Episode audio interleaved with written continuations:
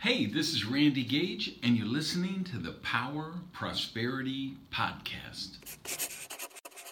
I want to talk about this uh, what we have to go through to really achieve something amazing.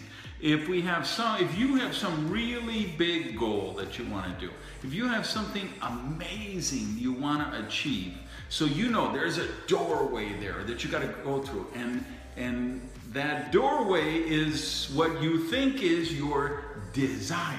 So the desire is you want to climb that mountain, you want to run that marathon, you want to become a millionaire, you want to start an orphanage, whatever this big, bold, daring, imagining, imaginative thing is, the door looks like it says desire, or that's what you think, but there's always one door in front of the desire door, and that's the door marked fear.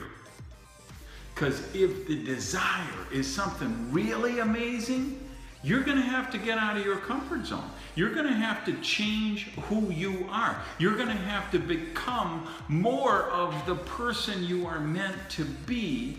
And that is a thing that creates fear for most of us. We, we like to be comfortable. We like to do things the way we've always done them. We're surrounded by people who tell us, give us permission to stay the way we are. But to really break through, we have to face our fears. We have to open that door that says fear, walk through it, and only after that will we find the door of desire that we can walk through and get what we want to achieve. Hey, thanks for listening to the Power Prosperity Podcast. Do me a favor and practice the circulation law of prosperity and tell people about Prosperity TV.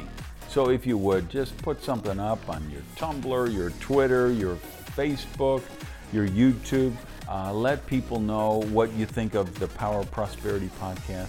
Even take a screenshot of your phone and maybe post that picture uh, so we can build the community here at the podcast. Thanks, guys.